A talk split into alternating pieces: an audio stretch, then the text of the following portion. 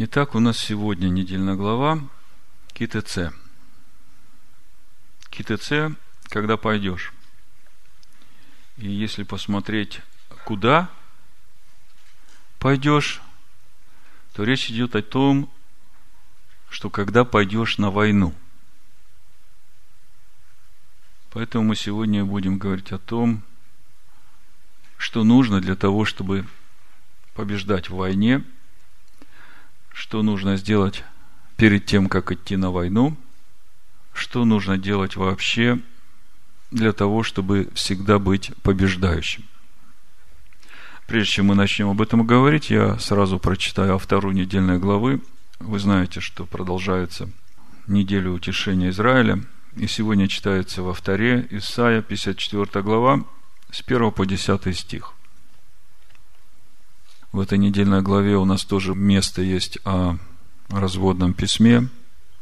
И вот э, в контексте этого разводного письма как раз читается Исаия, 54 глава, и вы сейчас, вот, если вы читали недельную главу, послушайте, что Бог говорит через пророка Исаию, во много раскроется по-другому. «Возвеселись неплодная, нерождающая, воскликни и возгласи не мучившаяся родами, потому что у оставленной гораздо более детей, нежели у имеющей мужа, говорит Господь. Исайя 54 глава 1 стих. Как мы видим, речь идет о оставленной, о той, которая не мучилась родами, а у нее, оказывается, детей больше, чем у тех, которые все это время были с мужьями. Распространи место шатра твоего, расширь покровы жилищ твоих, не стесняйся, пусти длинные верви твои, утверди коля твои. Как вы знаете, шатры – это место учения народа Божьего. Ибо ты распространишься направо и налево, и потомство твое завладеет народами, и населит опустошенные города. Не бойся, ибо не будешь постыжена, не смущайся, ибо не будешь в поругании ты забудешь посрамление юности твоей и не будешь более вспоминать о бесславии вдовства твоего. Ибо твой Творец есть супруг твой. Вы видите, как написано. Когда речь идет об Израиле, то речь идет о супруге Всевышнего. Господь Саваоф, имя Его, и Искупитель Твой, Святый Израилев. Богом всей земли назовется Он – Речь идет о Боге Авраама, Ицхака и Якова. Ибо как жену, оставленную и скорбящую духом, призывает тебя Господь, как жену юности, которая была отвержена, говорит Бог твой. Если вы читали сегодняшнюю недельную главу, то там речь идет о жене, которой муж дал разводное письмо, и которая вышла за другого мужа. Так вот мы видим, что истинный Израиль, как вдова скорбящая, как вдова, которой муж дал разводное письмо, она за другого замуж не выходит. Она остается скорбящей до тех пор, пока смотрите, что будет дальше.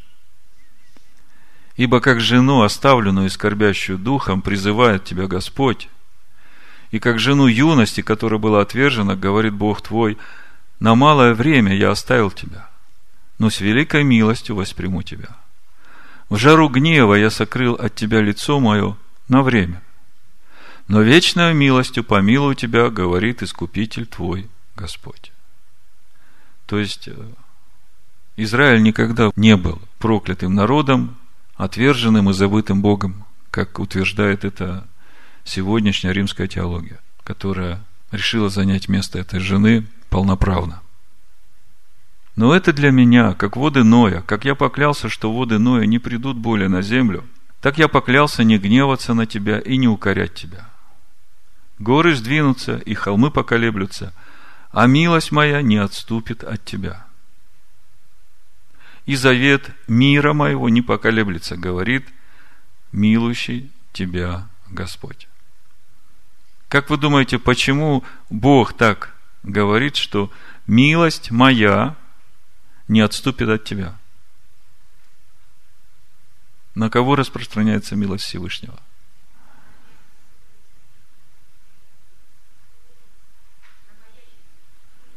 На тех, которые боятся Всевышнего, которые, приступив заповедь, каются и хранят Его Слово. И вот отверженная жена, которая не вышла замуж за другого, а осталась верной закону, который Бог дал.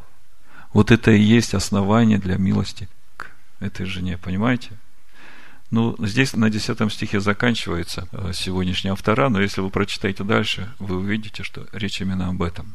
То есть э, очередная автора, которая утешает Израиль и говорит о том, что придет время, когда Израиль откроется Мессия, который истинный, который есть живое Слово Божие, который пришел в этот мир и искупил всех, которые стараются жить по Его Слову. И тогда шатры Израиля распространятся до краев земли.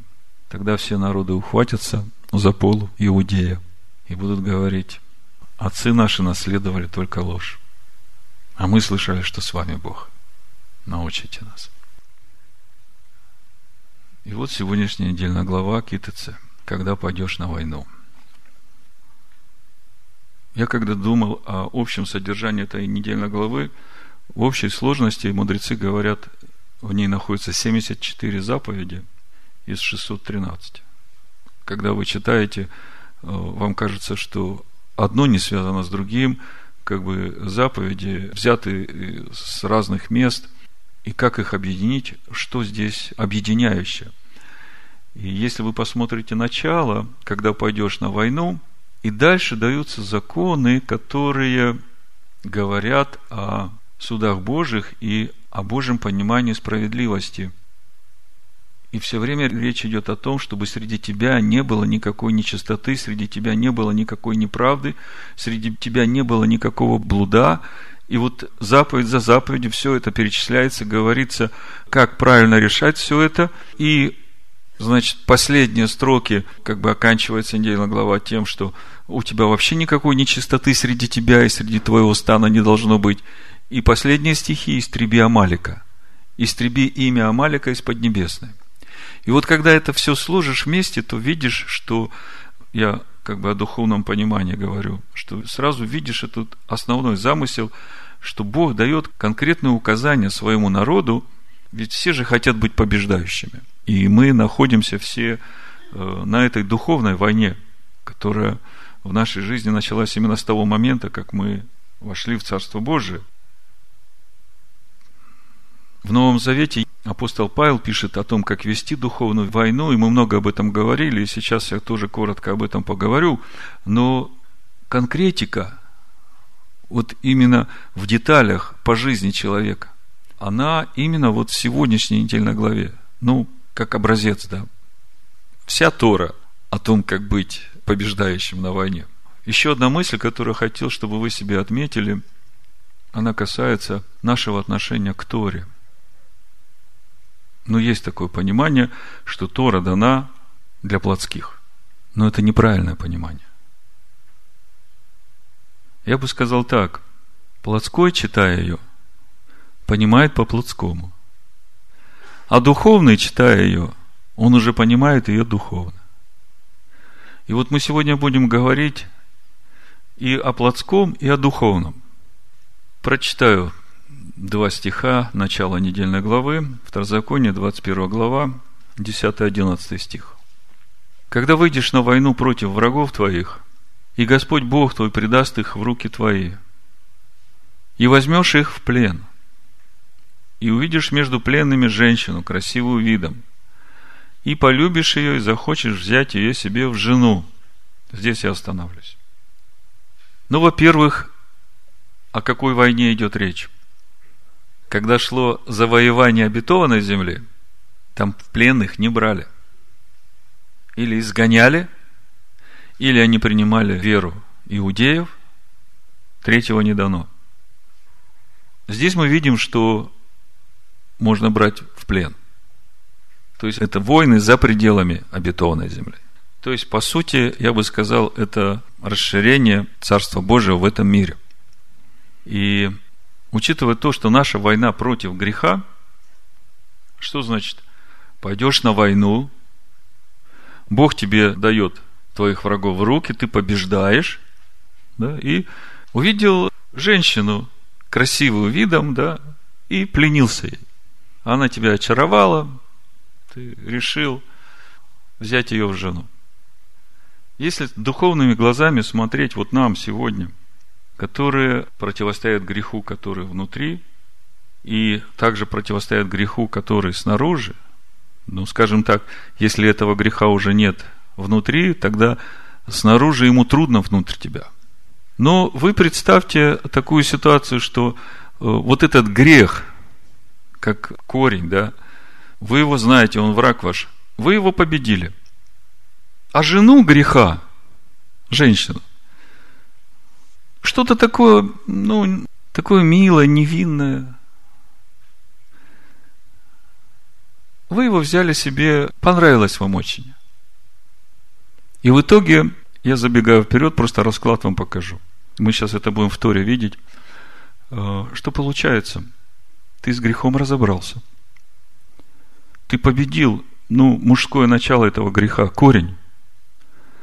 Но ты берешь семя от этого греха, жена, жена же носитель, познаешь его, казалось, что это невинное. Ну, что-то такое тебе понравилось, да? С блудом разобрался, вот фотографии, ну это же не блуд, я тут втихаря посмотрю эти фотографии. И в итоге ты опять познаешь жену, это злое семя, и в тебе рождается уже сын, сын греха, тот же самый грех, мужское начало. И он становится буйный, ну вы Тору читали. И ты уже от него отказаться не можешь, он оказывается у тебя первенец. И Тора уже здесь, на его стороне, двойная часть наследства-то первенцу. И получается, что ты этому буйному уже Э, должен отдать двойную часть себя, а только часть остается другому сыну, да? И ты уже как бы и не хочешь этого делать, ты видишь, что это же то же самое зло, с которым ты боролся, и ты его победил, оно опять в тебе уже. А Тора-то уже на стороне сына, которого ты родил, она говорит, ты должен ему дать. И, и ты отдаешь этому двойную часть, а он транжира, мод, пьяница. Он все это растратил, всю твою победу, то, как много ты трудился, чтобы избавиться от этого греха, это все в тебе уже с новой силой расцветает. И доходит до того, что ты в конце концов приходишь к судьям, да, выходишь перед народом, выносишь этот грех на свет, и его побивают камнями. И тогда его надо повесить перед всеми и к вечеру закопать и больше к нему не возвращаться. И вот самое интересное, сейчас мы будем читать, вы поймете, о чем речь идет. Значит, книга Второзакония, 24 глава, с 10 стиха. Когда выйдешь на войну против врагов твоих, и Господь Бог твой предаст их в руки твои, и возьмешь их в плен, и увидишь между пленными женщину красивым видом, и полюбишь ее, захочешь взять ее себе в жену, то приведи ее в дом свой, и пусть она стрижет голову свою, написано и обрежет ногти свои, на самом деле пусть отращивает ногти свои, да. И снимет с себя пленническую одежду свою. Обычно э, женщины очень привлекательно одеваются, они тебя заманить хотят своей этой нарядной одеждой, особенно когда ты пошел э, на войну, и там вдали от своего дома, и тут все такое интересное. То есть, первая мысль, сейчас мы продолжим читать, на 12 стихе остановились. Первая мысль.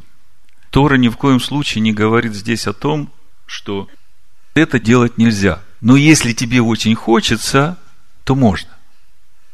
Тора такого не приемлет. Она здесь говорит о другом. Учитывая то, что народ жестокосердный, как мы все время читаем об Израиле, с тех пор, как он ожесточил свои сердца в Мереве, помните? Есть ли Господь среди нас, сказали они. Вот этот народ надо сохранить в границах общества израильского. И поэтому Тора говорит очень нежно, тактично. Ну вот смотри, ты пойдешь на войну, и тебе захочется взять. Хорошо. Если тебе очень хочется, я тебе разрешаю это сделать, только ради того, чтобы ты не приступил вообще закон и не отпал от общества. Но ты должен вот сейчас посмотреть, надо ли тебе все это.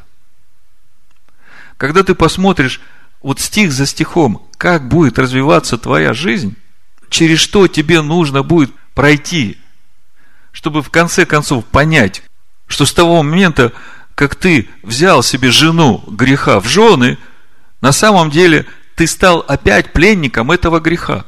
Более того, ты породил такую ситуацию, в которой ты сам уже стал пленником.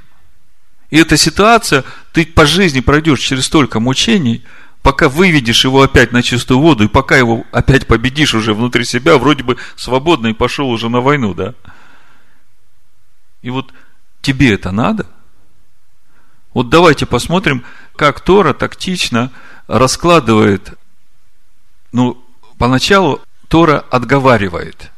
Вот смотрите, значит, взял эту жену, да, семя греха, жену греха, взял, привел ее в дом.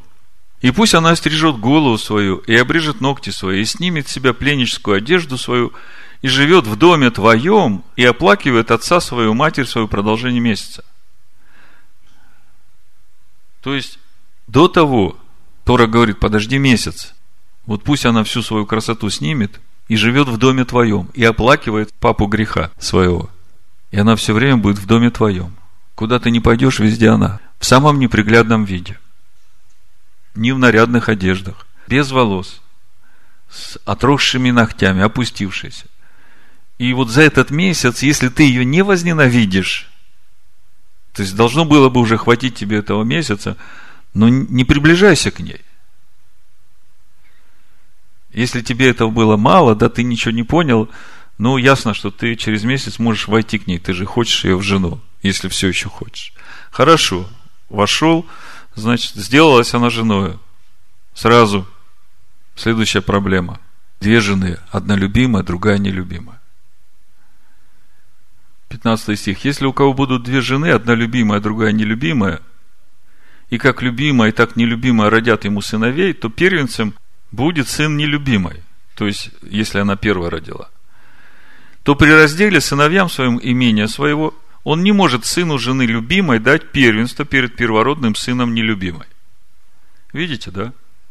То есть, э, здесь уже Тора на стороне вот этого первенца. Но первенцем должен признать сына нелюбивой и дать ему двойную часть из всего, что у него найдется. То есть, вроде все началось с того, что э, просто понравилась эта безделушка, что-то такое привлекательное. Ты его вносишь в дом, лелеешь его, познаешь его. Оно тебе рождает первенца, и ты ему сразу двойную часть всего наследства. Попал. И Тора, ты же выбрал. Я же предупреждал. Ты этого сам хотел. Теперь тебе с этим надо как-то жить. И с этим тебе надо теперь как-то справляться.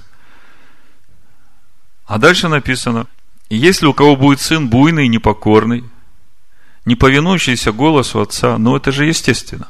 И Тора опять говорит, он твой первенец, он начаток силы твоей. Что ты на него злишься? Это же отображение тебя. Вот то, как ты поступил тогда, когда я тебе говорил так не делать, ты же поступил вот так же, как твой сын теперь поступает. Это твое зеркало. И тогда ты начинаешь видеть вообще, кто ты перед Богом, да, когда вот всю эту кашу заварил.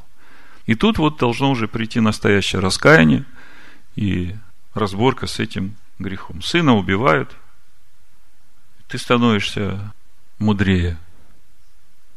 И в следующий раз уже подумаешь, если победил грех, то надо ли жену греха вводить в дом? То есть, когда пойдешь на войну, то не бери ничего в плен. И не уноси это в дом.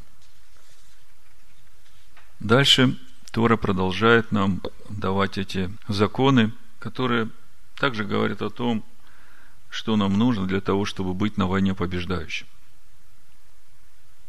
22 глава, с 1 по 3 стих написано, «Когда увидишь вала брата твоего или овцу его заблудившихся, не оставляй их, но возврати их брату твоему.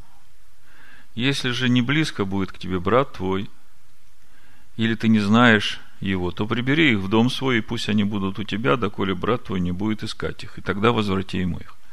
Так поступай и со слом его, и с одеждой его, так поступай со всякой потерянную вещью брата твоего, которая будет им потеряна и которую найдешь. Нельзя тебе уклоняться от всего. Вот это вот подчеркните.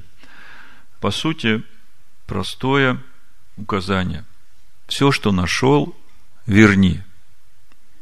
Это нужно тебе для того, чтобы, как мы дальше увидим, чтобы Всевышний оставался среди тебя.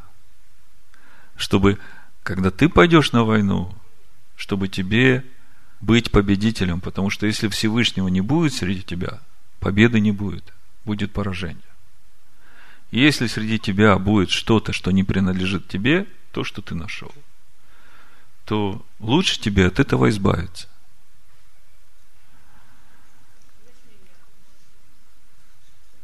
Если некому отдать, не знаешь что. Вот в Израиле по а, такому случаю у ворот находился камень находок. И каждый, кто что-то нашел и не знал, кому принадлежит, он приносил к этому камню и оставлял. И тот, кто приходил, ну, там был специальный человек, и у него спрашивали, что ты потерял, он говорит, вот то-то, то-то, описывал, если подходит, ему отдают. То есть вот так вот. У нас как-то стол находок был, я не знаю, есть ли сейчас. На вокзале есть стол находок принципе, многие звонят на радио и говорят, вот нашел то-то, то-то, объявите, пожалуйста. В принципе, можно много вариантов, я хочу вам э, просто дать суть. Мы сейчас говорим о том, как оставаться чистым, как сохранить присутствие Божие в себе, чтобы не быть поражаемым на войне, учитывая то, что мы все время находимся в духовном противостоянии. Следующая мысль – 4 стих, 22 глава. Когда увидишь осла брата твоего или вала его, упадших на пути, не оставляй их, но подними их с ним вместе.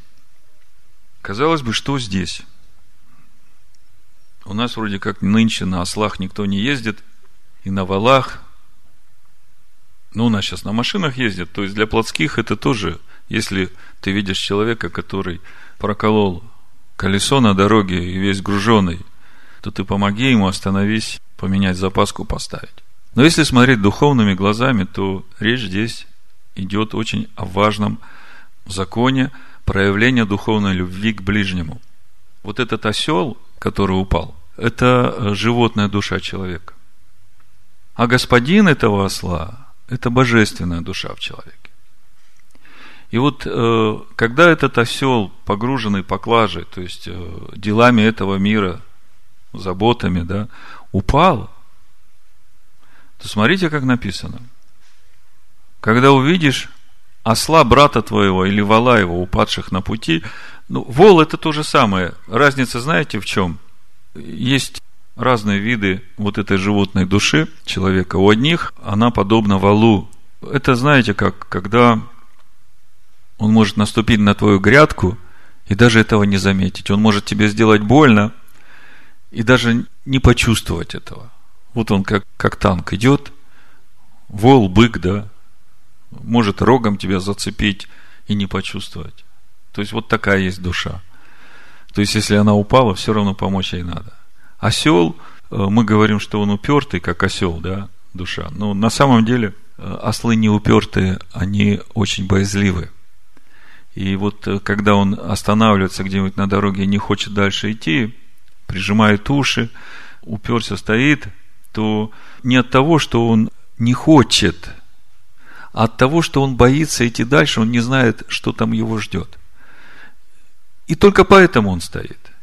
И вот э, есть э, люди, которые тоже вот имеют такую душу пугливую, которые начинают какое-то дело делать, доходят до середины э, дела, потом замирают, и им страшно идти вперед, и назад как бы боятся, уже не знают, что там. Да? И вот что делать с такой душой, когда она замирает? Не надо ее тащить. Не надо ее насильно заставлять двигаться туда, куда ей надо было двигаться, просто дать ей побыть в покое, чтобы она сама разобралась, куда ей двигаться. То есть, я вам просто рассказываю, что Тора, вы как бы с виду видите, что чисто такие материальные плотские понятия, но на самом деле она учит духовных, и ее глубина бесконечна Торы. Так вот, если этот осел упал, или вол, и он лежит, и это вол брата твоего, ближнего твоего, и ты смотришь, он упал, как тебе поступать? В Торе написано, не оставляй, но подними их с ним вместе. То есть, э, есть осел или вол, и есть господин его, да? И ты, когда увидишь, что этот осел упал, то тебе надо поднять этого осла вместе с господином этого осла. Тут сразу много вариантов.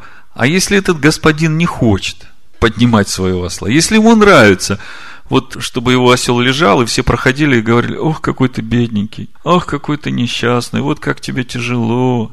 И ему это состояние нравится, все его вокруг жалеют. То есть, если он не хочет поднимать осла, то ты не должен участвовать в поднятии этого осла. Ты можешь только освободить этого осла, помочь, чтобы он не мучился.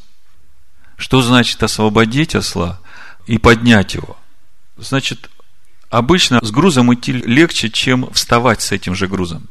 И поэтому, чтобы поднять этого осла, нужно сначала груз снять, поднять осла, а потом положить на него опять эту поклажу. И прежде чем все это надо делать, начинать, нужно определить причину, почему упал осел.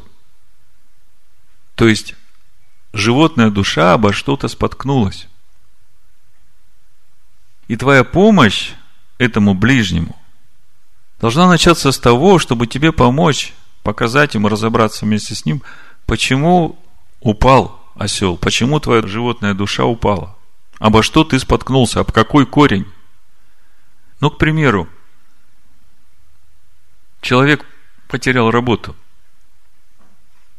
остался без средств.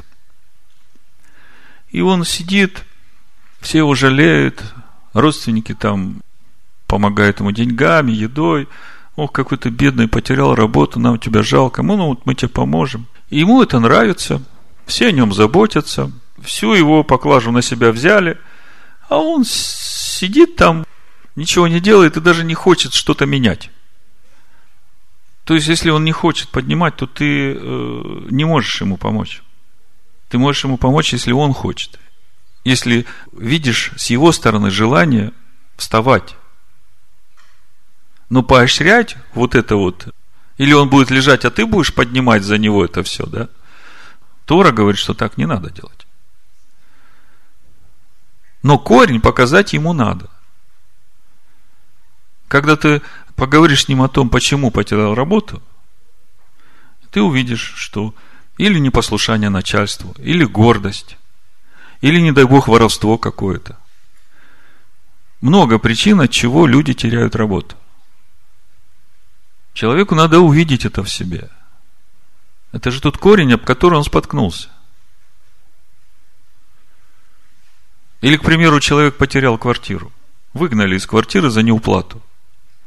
Ясно, что человек нуждается в жилье, но если он не способен был платить за эту квартиру, то надо было вовремя принять какое-то решение, надо было или переехать на квартиру поменьше, или искать работу, которая позволит тебе содержать эту квартиру.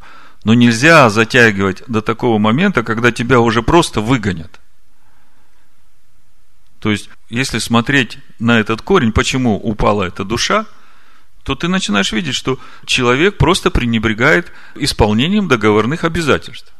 Всего лишь на все. В договоре записано, по счетам платить надо. А если ты пренебрегаешь этим и оправдываешь себя тем, что у тебя маленькая зарплата, что у тебя там то, у тебя там это, это ты себя оправдываешь. Но перед законом ты не прав. Это тот сучок, тот пень, о который ты спотыкаешься. То есть решение ситуации начинается с того, чтобы поднять эту этого осла, да, эту душу, которая упала. Ей надо увидеть тот корень, об который она споткнулась, и раскаяться в этом, и исправиться. Понимаете? И если ты видишь, что человек в этом хочет двигаться, то ты должен помочь ему, помочь найти ту работу, которая будет или квартиру поменьше, которая будет э, не столько много стоить. То есть э, решение ситуации есть, и помогать нужно. Но не нужно помогать тому, который не хочет сам себе помочь. Вот принцип.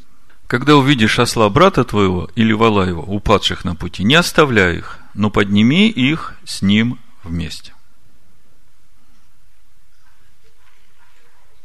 Следующее, пятый стих, Второзаконие, 22 глава. На женщине не должно быть мужской одежды. И мужчина не должен одеваться в женское платье.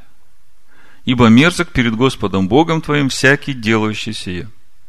Вы знаете, если кто-то будет говорить о том, что вот женщины носят брюки, а это одежда мужская, то изначально брюки были женской одеждой. Женщины одевали шаровары и сверху юбки, покрывала, а мужчины у них халаты были и такие повязки набедренные, да. То есть э, речь не идет о том, что это в брюках пришла, о, она грешит. Речь не об этом. Женщина не должна брать на себя функции мужчины.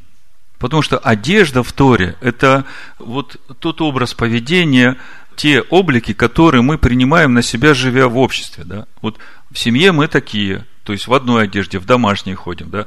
На работу мы идем в другой одежде, в официальной одежде, да. В сад едем работать в третьей одежде. То есть, по сути, одежда, она говорит о тех ролях, которые ты выполняешь в обществе. И когда речь идет о том, что мужчина или женщина не должны одевать мужскую одежду, а мужчины не должны одевать женскую одежду, то речь идет о том, что женщина не должна брать на себя роль мужчины в обществе, да, и мужчина не должен брать роль женщины в обществе. То есть, к примеру, семья. Жена покров в доме, мужик ничего не делает, он такой немощный, жена и на работе, и дома, а он пиво пьет, в носу ковыряется, э, работы найти не может. Да, вот он сел на шею жены, и жена тащит бедная и дом, и детей, еще этого большого дитя, да. По сути, вот это и есть мужик – одел одежду женскую на себя. Бог говорит, это мерзость. То же самое, когда женщина в доме берет власть мужа и командует за мужа. Она решает все, как должно быть, так не должно быть. Бог говорит, жена помощник мужу во всем. И когда вот эти законы соблюдаются, тогда Божье устройство во всем. Это все взаимосвязано. Потому что Бог дал помощника Адаму именно для того, чтобы привести Адама в полноту возраста Машеха. Если они вместе в этом направлении движутся, то каждый исполняет свою функцию. Если муж послушен Богу, то жена будет послушна мужу. Если муж идет против Бога, то жена будет идти против мужа. Вот это все духовно законы взаимосвязано. Поэтому Бог говорит, пусть женщина не одевается в мужскую одежду, пусть она остается помощником мужу, а муж, э, пусть он э, не садится на шею своей жене, а исполняет роль крыши в доме. Духовной, материальной крыши. Вся ответственность на нем. Он, он сделан под давлением. Когда Бог делал мужа, он же крепко сжал эту глину, и мужчина может выдерживать любое давление в этом физическом мире. На женщине не должно быть мужской одежды. И мужчина не должен одеваться в женское платье. Ибо мерзок перед Господом Богом твоим всякий делающий сие. Восьмой стих дальше. Очень интересный стих. В синодальном переводе не видно этого оборота. Я сейчас постараюсь донести. Написано в синодальном, если будешь строить новый дом, то сделай перила около кровли твоей – чтобы не навести тебе крови на дом твой, когда кто-нибудь упадет с него. В Торе написано, чтобы не навести тебе крови на дом твой, если упадет с нее падающий. Вот так в Торе дословно написано. То есть, если упадет с нее тот, кому должно упасть. Вот так в Торе. То есть, речь идет о том, что, ну, вы знаете, что суды Божии приближаются. И если мы не исправляем, то к нам приходит приговор, и в следующем году это войдет в силу, если мы не исправим. И если приговор уже был человеку о том, что он упадет с крыши и умрет, то от этого уже он никуда не денется. И Тора говорит, с падающим все понятно. Но если он не исправит свои пути, то приговор уже есть. Но пусть это не на твоем доме произойдет. Пусть это не на твоей крыше произойдет. Ты обезопась свою крышу. Ты обезопась свой дом, чтобы этот падающий, если Бог уже приговорил его упасть, чтобы он не на твоей, а на чужой, потому что иначе он и на твой дом кровь наведет. Понимаете? То есть речь идет о том, что в твоем доме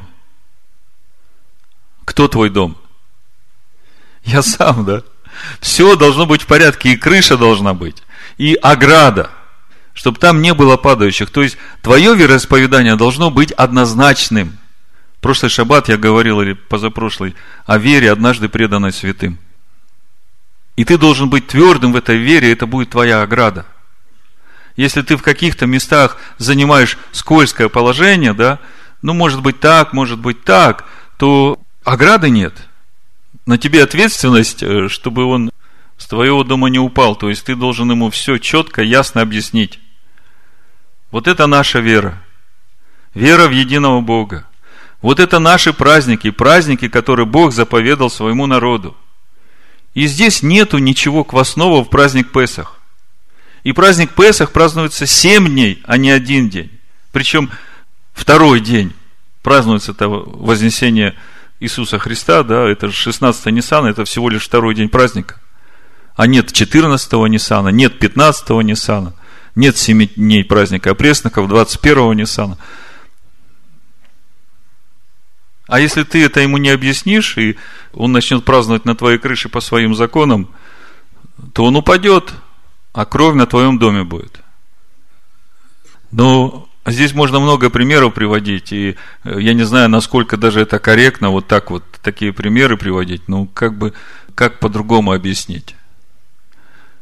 Э, чтобы этого не было, ты должен не таиться в своей вере, а всем, кто вокруг тебя, рассказывать о ней. В любви. Потому что то, что дал Бог, этого не надо стыдиться. И разумение всего, что дал Бог, оно очень глубокое. И только человек, который сам лично читает Тору, регулярно познавая ее и исполняя то, что ему открыто, такому человеку открывается все глубже и глубже. Помните, Ишуа в Евангелии от Иоанна в 6 главе говорит, 45 стих написано, у пророков написано, «И будут все научены Богом, всякий, слышавший от Отца и научившийся, приходит ко мне». Видите, Отец всех наш учит – Духом Своим. И Он Духом Своим приводит нас к познанию Машеха в полноту его возраста. И вот этот стих говорит об этом. Все будут научены Отцом, и именно такие придут ко мне. То есть познают меня, придут в полноту меня. Значит, следующий стих, следующий момент. 23 глава Второзакония, 3 стих и дальше. Аманитянин и Моавитянин не может войти в общество Господне – и десятое поколение их не может войти в общество Господне вовеки. Двоеточие. Потому что они не встретили вас с хлебом и водою на пути, когда вы шли из Египта, и потому, что они наняли против тебя Валаама, сына Виорова, из Пифора Месопотамского, чтобы проклясть тебя. Но Господь Бог твой не восхотел слушать Валаама, и обратил Господь Бог твой проклятие его в благословение тебе – ибо Господь Бог твой любит тебя. Не желай им мира и благополучия во все дни твои вовеки. И дальше написано, не гнушайся идумиянином, ибо он брат твой, не гнушайся египтянином, ибо ты был пришедшим в земле его. Дети, которые у них родятся в третьем поколении, могут войти в общество Господне. О чем говорит эта заповедь? Речь идет о том, что ну, есть у Израиля враги. Их много. Есть те, которые хотят его физического уничтожения или просто господствовать над ним. А есть те, которые хотят э, ввести его в блудодейство, заставить его или повести его тем путем, который ведет к преступлению против заповедей Бога, то есть путем греха. И вот этот закон Торы, который мы сейчас читаем, об аммонитянах, моавитянах, мы видим, что это те, которые хотели проклясть народ и ввести в блудодейство народ. По сути, дальше идумеи и египтяне, они не хотели вот такого духовного блудодейства народ. И они хотели смерти, они убивали их, они порабощали их, да. И Бог говорит, что вот эти, которые хотели тебя убить, как бы ладно, потерял жизнь в этом мире, но они не посягали на твою жизнь в грядущем мире. А вот эти вот, которые э, хотели э, тебя ввести в блудодейство, они посягают не только на твою жизнь в этом мире, они посягают на твою жизнь в грядущем мире. И вот нет места таковым в обществе Господнем. Вот Иешуа об этом очень коротко сказал в Матвея 18 главе, 6-7 стих.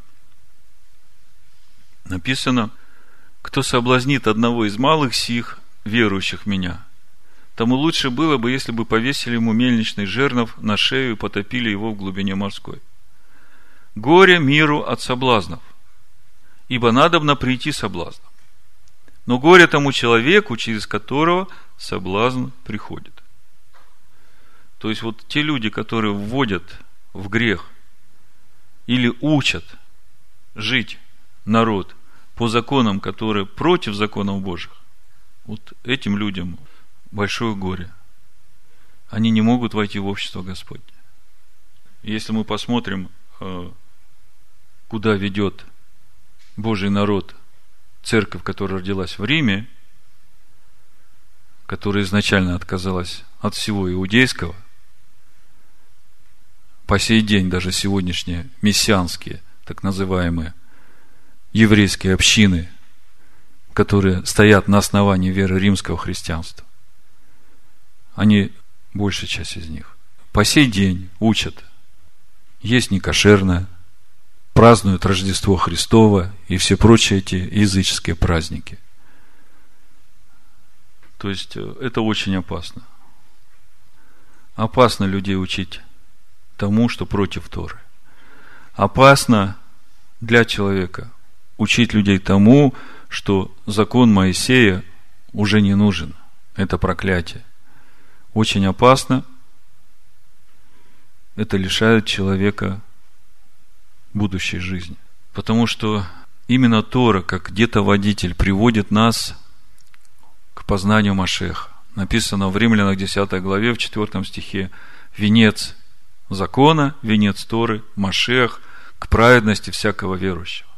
То есть, именно Тора ведет этих младенцев, и нас в том числе, к, в полноту возраста Машеха. Она является этим учителем и детоводителем, и Дух Божий учит нас и приводит нас в полноту возраста Машеха. А если у нас нет Торы, то у нас нет этого пути. У нас нет этого детоводителя. И некому нас обуздывать, некому нас направлять, нет у нас основания, нет у нас разумения, Божьего разумения, что добро, а что зло, что свет, а что тьма. То есть, другими словами, тот, кто хочет или учит духовную деградацию Божий народ, не могут войти в общество израильское. То есть, одно дело, если они тебя по неразумению хотят убить, Бог их простит, если они раскаются, там написано, в третьем роде могут войти в общество израильское. Но если они э, заставляют тебя духовно деградировать, учат так, беда. Ишуа говорит, что горе тому человеку, через которого соблазн приходит в мир. Значит, э, еще один момент. Много законов, я часть пропускаю, но вы как бы чувствуете, что речь все время идет о том, как сохранить, что нужно делать, чтобы человеку оставаться в чистоте. И вот мы сейчас подошли к такому общему принципу, который объединяет все эти законы в один. Так вот, общий принцип, 23 глава с 9 по 14 стих. Написано – когда пойдешь в поход против врагов твоих, берегись всего худого. Вот он общий принцип. берегись всего худого. Если у тебя будет кто нечист от случившегося ему ночью, то он должен выйти вон из стана и не входить в стан. А при наступлении вечера должен омыть тело свое водою, и по загождению солнца может войти в стан. Место должно быть у тебя вне стана, куда бы тебе выходить. Кроме оружия твоего должна быть у тебя лопатка – и когда будешь садиться вне стана, выкопай ею яму опять зарой ее испражнение твое. Ибо Господь Бог твой ходит среди стана твоего, чтобы избавлять тебя и предавать врагов твоих в руки твои. А посему стан твой должен быть свят, чтобы он не увидел у тебя чего срамного и не отступил от тебя. Речь идет о том, чтобы ты, твой дом, твой стан, твоя община, твоя семья – сам ты, чтобы вы все были в чистоте, потому что Господь Бог твой среди тебя. И если Он увидит что-нибудь срамное, Он же нежный, Он же чувствительный, Он же святый, Он просто отступит.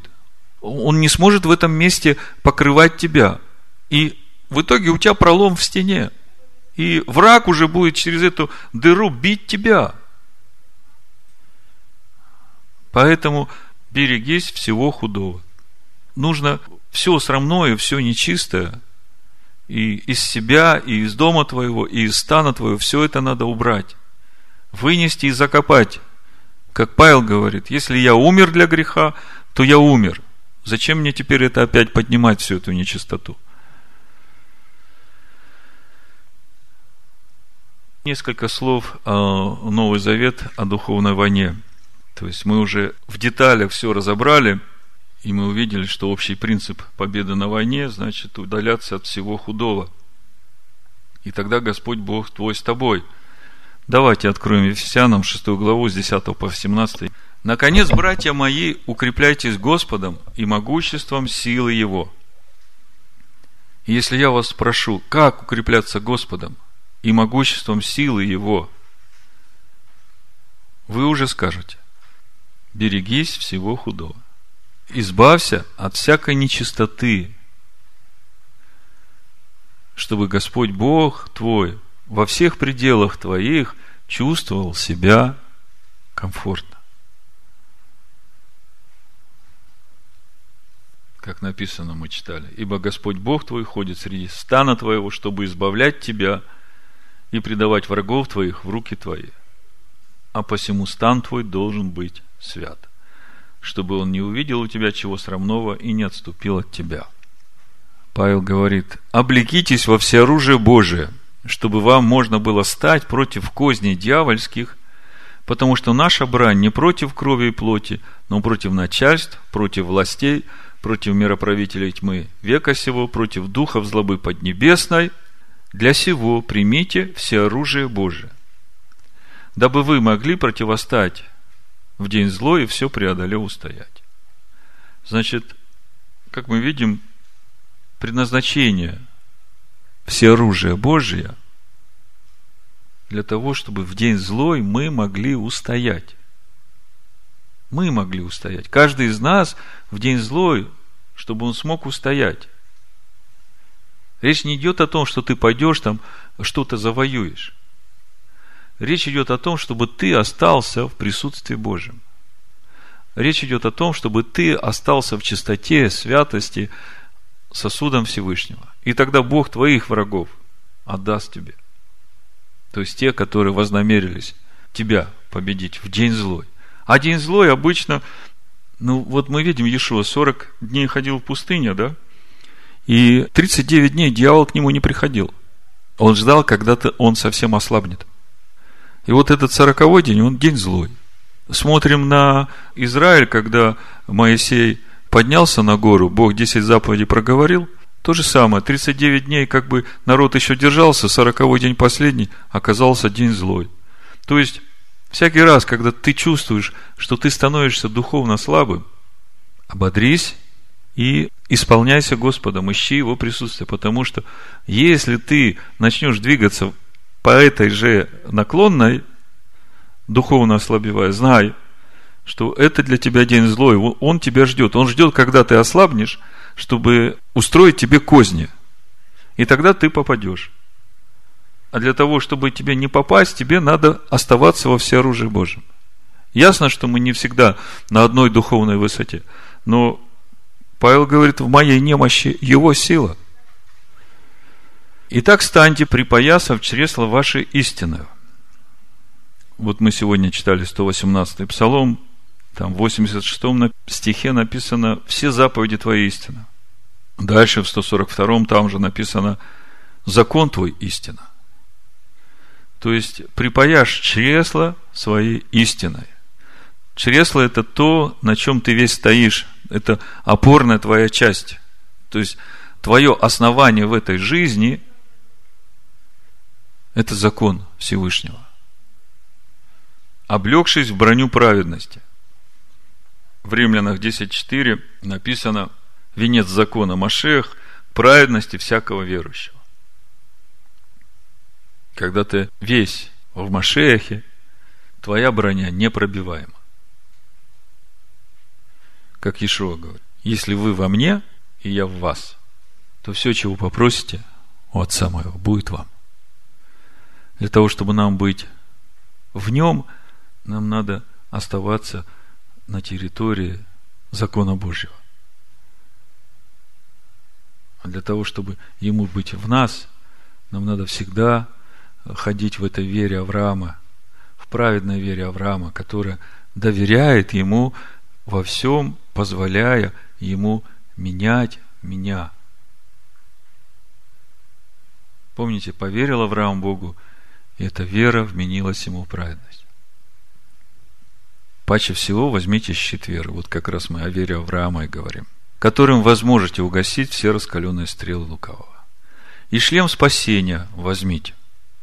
В Римлянах 12.2 написано про шлем спасения. Не сообразуйтесь веком сим, но преобразуйтесь обновлением ума вашего, чтобы вам познавать, что есть воля Божия, благая, угодная и совершенна. То есть, наш шлем спасения в том, чтобы наш разум заполнить познанием воли Божией, погружением в Слово Божие и размышлением. Вот то, чем мы сегодня занимаемся. У нас сегодня, как вы видите, просто идет разбор – сегодняшней недельной главы Торы. И, в принципе, я ни о чем не проповедую. Мы просто погружаемся и одеваем шлем спасения на свой разум, размышляя погружаясь в его законы. И меч духовный, Павел говорит. Шлем спасения возьмите, и меч духовный, который есть Слово Божие. В послании евреям 4.12 мы знаем написано, что Слово Божие – живо и действенно, и острее всякого меча обоюдоострого. Оно проникает до разделения души и духа, составов и мозгов, и судит помышления и намерения сердечные. Значит, разделить душевное и духовное. Отделить душевное от себя и дать духовному место в себе. Мы можем только мечом духовным, которое Слово Божие. Только Слово Божие может разделить в нас душевное и наполнить нас духовным. Как это может происходить? Если мы постоянно, ежедневно занимаемся изучением Слова Божьего. Каждый. То есть, если нет этой индивидуальной работы со Словом Божьим, с молитвой, с прошением Всевышнего, чтобы он учил. Хотя бы возьмите за основание это Иоанна 6 главу, что я читал.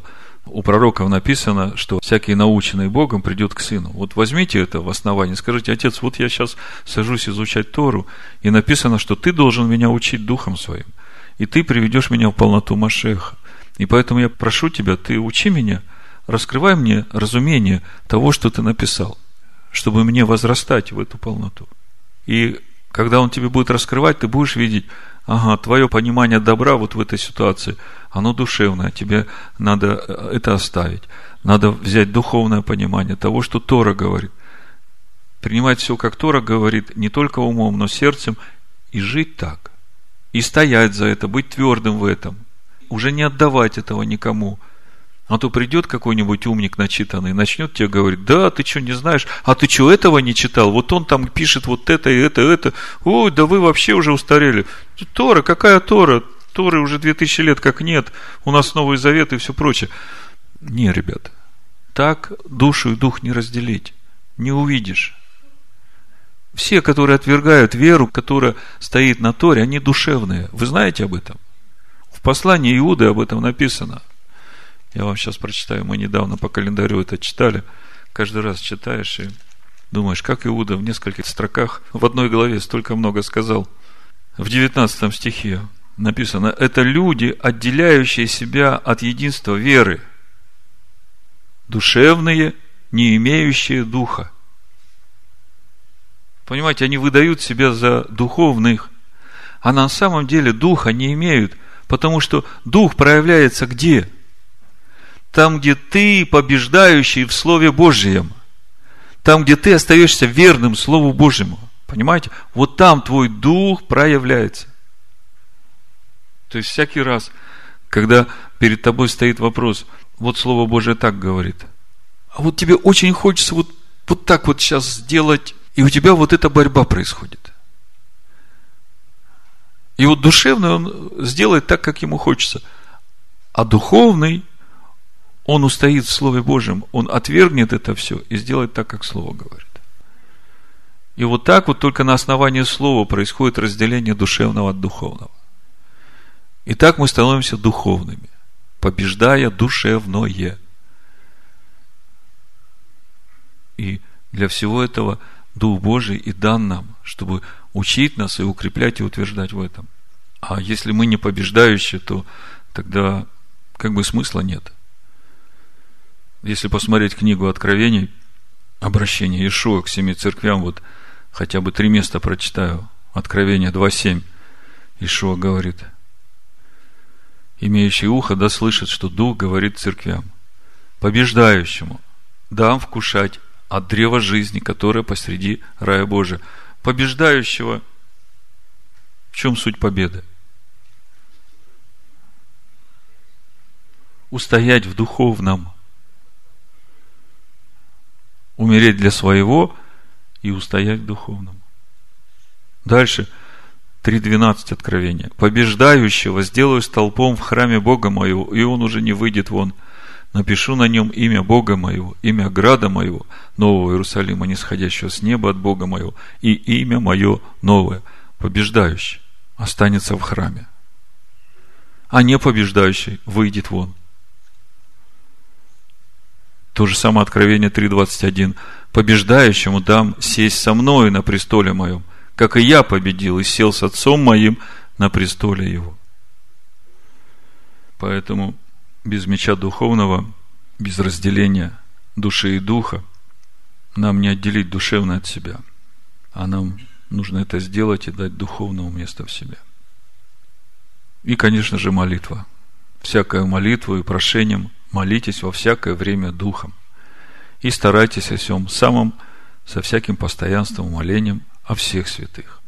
То есть, ты понимаешь, что каждый человек, который сидит здесь в общине – это не просто случайный, пробегавший мимо. Это люди, которые посвятили себя пути Всевышнего. И не тебе судить, как они движутся в этом. Твоя задача ходатайствовать. И за себя, и за каждого. Если ты видишь, что брат твой соринку в глазе имеет, то тогда вынимай бревно и иди помогай брату. Дабы вы могли противостоять в день злой все преодолеть и устоять. И недельная глава заканчивается, 25 глава Второзакония, 17-19 стих, как бы итог всему, о чем мы говорили, итог нашей жизни в этом мире написано «Помни, как поступил с тобой Амалик на пути, когда вышли из Египта. Как он встретил тебя на пути и побил сзади тебя всех ослабевших, когда ты устал и утомился – и не побоялся он Бога. Итак, когда Господь Бог твой успокоит тебя от всех врагов твоих со всех сторон на земле, которую Господь Бог твой дает тебе в удел, чтобы овладеть ею, изгладь память о Малика из Поднебесной, не забудь. Речь идет о наших душах. Речь идет о том, чтобы в нашей душе не осталось ничего, что не боится Бога. Амалик напал на его народ, на слабых, не побоялся Бога. Истреби Амалика из поднебесное имя. Пусть в наших душах страх Божий, который начало мудрости и полнота мудрости, в которой любовь и милость, и милосердие, и вера, и кротость, и воздержание, и долготерпение. Вся полнота Бога нашего да пребудет. В имени Машеха Ишуа. Амин.